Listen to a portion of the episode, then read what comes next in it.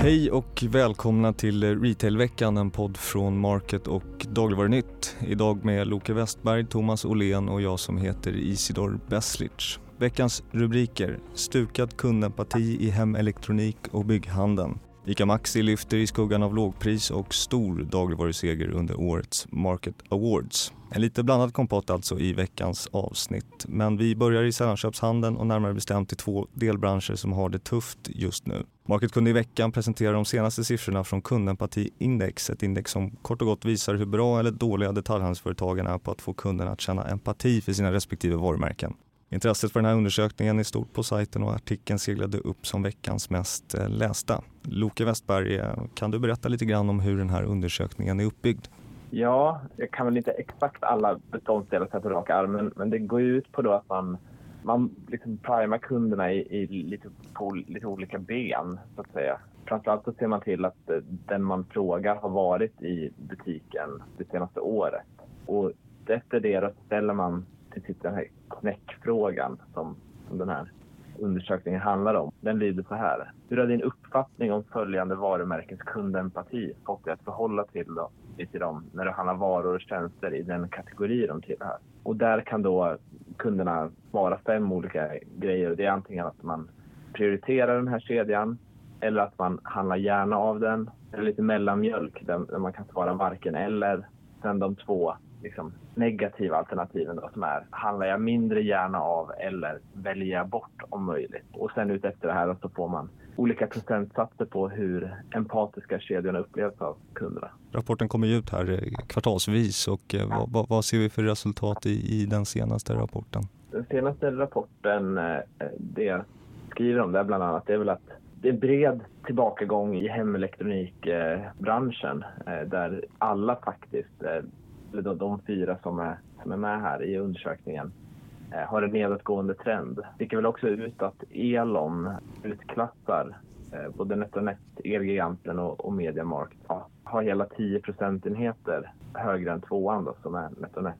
I byggbranschen så är det väl framförallt Excelbygg och K-Rout eller K-bygg som sticker ut. För de har en, en uppåtgående trend medan de andra har en liten avvikande trend eh, och placerar sig i toppen där.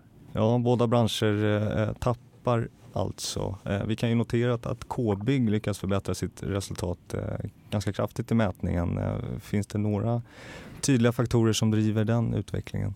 Jag vet inte om det finns några så, så tydliga, men, men det man upplever som, eh, som, som åskådare så att säga, är väl att K-bygg allt mer någonstans närmar sig den modellen Excelbygg har, upplever jag det som. Och, och det här, liksom, det här draget med att lansera K-bygg är väl ett steg i den riktningen och, och, kanske är det, finns det också ett samband där att det är just de två kedjorna som placerar sig i topp på det här och, och det är också med ganska god marginal ner till Hornbach som, som handlar tätt där bakom. Precis som du säger, Excelbygg placerar sig i toppen bland bygghandlarna. De har ett index på 54 procent. Och ett resultat under 50 procent, det är väl eh, ingenting man vill ha, eller hur?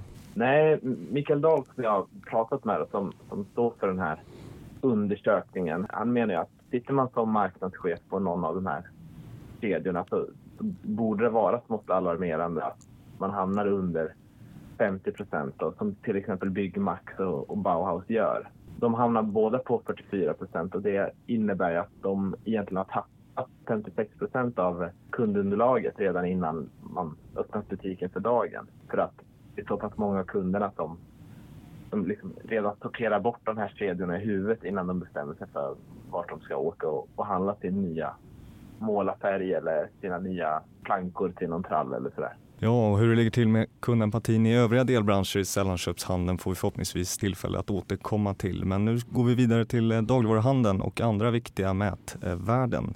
Dagligvarunytt har i ett antal artiklar i veckan kunnat berätta detaljerat om marknadsutvecklingen tillsammans med mångåriga samarbetspartnern GFK Consumer Panel Services som de ju heter numera. Att lågprissegmentet fortsätter att skörda framgångar det är ju ingen hemlighet men Thomas Åhlén, du har som alltid lyckats hitta andra intressanta vinklar i siffrorna. ICA Maxi upplever just nu en positiv marknadstrend, kanske lite i skymundan av diverse lågprisaktörer. På vilka områden lyfter ICA stormarknader? Precis Isidor, eh, ICA Maxi har haft en eh, bra tre månaders period eh, enligt GFK Kundstocken har ökat, kunderna är mer lojala till ICA Maxi och snittkvitton har ökat ganska mycket. Så att det verkar som att de är på rätt väg utifrån ICA Maxis perspektiv. De har ju varit rejält pressade av, som du var inne på, lågpris. Framförallt och Willys och Lidl som har skördat stora framgångar under matprisinflationen. Men, men möjligen ett, någon form av vändning, ett trendbrott för ICA Maxi. Och snittkvittot är ju som du säger högt eh, för, eh, för Maxi. Eh, högst i branschen faktiskt och till och med nästan 70 kronor ner till närmsta konkurrent om jag inte missminner mig. Vad tror du att branschkollegorna i stormarknadssegmentet tycker och tänker kring det här höga snittkvittot just hos, hos ICA Maxi? Nej, men jag tror att eh, City Gross och Stora Coop som är de två stormarknadskonkurrenterna är nat naturligtvis rimligen avundsjuka på ICA Maxi som lyckas lägga beslag på eh, större delen av sina kunders utgifter och att eh, snittkvitton är så pass mycket högre finns det säkert ett antal förklaringar till men jag tror att eh, just Maxis stora sortiment gör ju att, att kunden kan göra större eller fler inköp i, i butiken och slipper kanske åka runt och till fler platser. Nästan alla ICA Maxi har ju också en manuell disk idag som också driver trafik. Det är ju inte så att, att folk har liksom slutat att handla finare produkter under den här krisen. Utan att det är så att man kanske förflyttar ett restaurangbesök till att köpa lite finare produkter. I det här fallet då kanske hos ICA Maxi. Men sen om man jämför med Willys då, som har haft stora framgångar, där är ju snittkvittot betydligt högre på ICA Maxi. Det skiljer 110 kronor enligt GFKs siffror. Och det kanske inte är så konstigt för att Willys har ju ett smalare sortiment än vad en stor marknad som ICA Maxi har. Ja, och värt att notera är också att att eh, Hemköp är kedjan som lyckats öka värdet mest på sina snittkvitton procentuellt sett under den perioden som vi, vi har tittat på här. Eh, försäljningschefen Johan Etemadi han berättar för Dagligvarunytt att man upplever lyft just i snittköp och i volym efter att kedjan också eh, slagit branschindex de två inledande kvartalen i år. På dagligvarunytt.se finns även en mycket läsvärd intervju med den legendariska GFK-analytikern Bo Engström som eh, nu har tackat för sig. Han tecknar en bild där i intervjun av en, en bransch i, i, stor förändring. Vad, vad är det han, eh, han berättar om?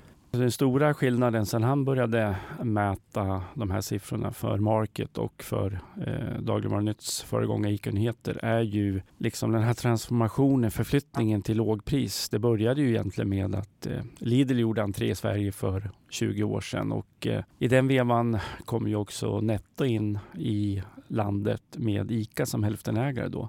Så det är ju den stora skillnaden. Alltså att pris har ju blivit fokus för konsumenterna på ett helt annat sätt. Inte bara sista året på grund av matprisinflationen utan Willys, Lidl har ju flyttat fram positionen väldigt, väldigt mycket de här åren. Och en, en intressant spaning i Bosse Engström-intervjun det var ju att Lidls entré gjorde att de traditionella kedjorna började möta då Lidl med just pris, vilket gjorde att pris ännu mer hamnade i fokus hos hushållen. Så att det har varit en, en stigande kurva hela tiden när det gäller lågprisintresse i Sverige och den har ju som alla vet accelererat de senaste drygt året. Ja, och eh, vad gäller just ICA så presenterar de sina ekonomiska siffror för eh, tredje kvartalet här i slutet av eh, oktober och vi kommer självklart skärskåda hur utfallet blev för koncernens miljardmaskin ICA Maxi. Men i veckan var det en annan eh, miljardmaskin, eller tillväxtmotor kanske, som fick skäl att korka upp skumpan. Och det är exklusiv eh, stil på Grand Hotel i Stockholm. Willys med avgående vd eh, Thomas Evertsson tog nämligen hem den så kallade dubben under årets Market Awards. Man segrade både i sin egen kategori och kammade också hem stora branschpriset Årets retailföretag. Loke, du och jag var ju på plats under kvällen och direkt rapporterade från prisutdelningen. Vad säger du om stämningen?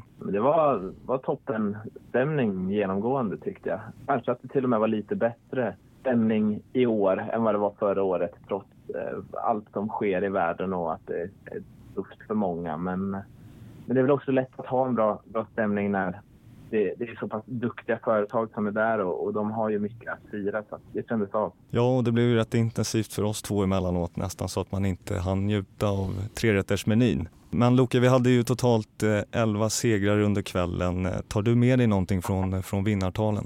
Jag tyckte det var många, många bra vinnartal och, och liksom där, där glädjen eh, svämmade över lite men också lite nyheter som kom, bland annat är att eh, Normal då utlovar att man eh, ska ha nått 100-gränsen i, i antalet butiker innan julafton. En sån bomb kan det vara svårt att få eh, liksom, arbetande i, i retailbranschen att klämma ut sig under intervjuer och, och få höra det på scenen tyckte jag var extra roligt. Ja, verkligen. Och jag reflekterar själv över att eh, flera vd och marknadschefer eh, ville påtala att de stått stadigt i sina affärsmodeller när det har blåst snålt som det ju har gjort. Eh, det kanske är ett vinnande koncept eller någonting man bara säger i, i brist på annat.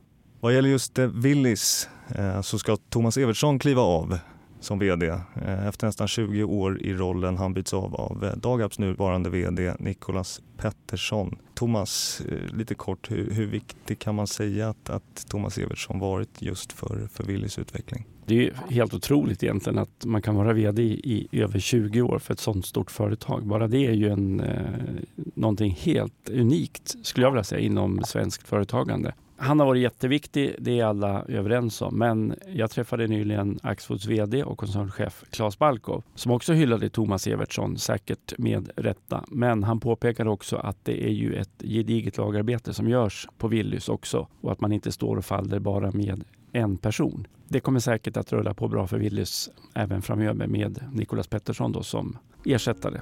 Med de orden får vi lov att runda av. Ni har lyssnat på Retailveckan, en podd från Market och Dagligvarunytt. Ansvarig utgivare Fredrik Svedjetun. På återhörande. Hej så länge. Hej då. Hej.